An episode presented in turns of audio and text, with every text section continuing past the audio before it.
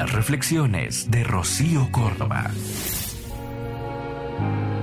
Qué afortunados los que, en medio de la soledad, se encuentran, se acompañan, se cuidan y se tienen.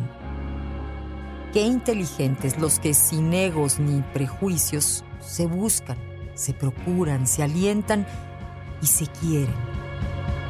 Qué bendecidos los que en medio de tanta gente pueden reconocerse de otras eras y entregarse todo lo bueno que llevan dentro.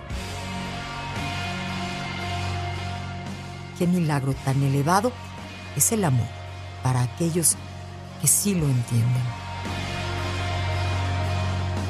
En Amor 95.3 solo música romántica, soy Córdoba. Que tengas un gran día.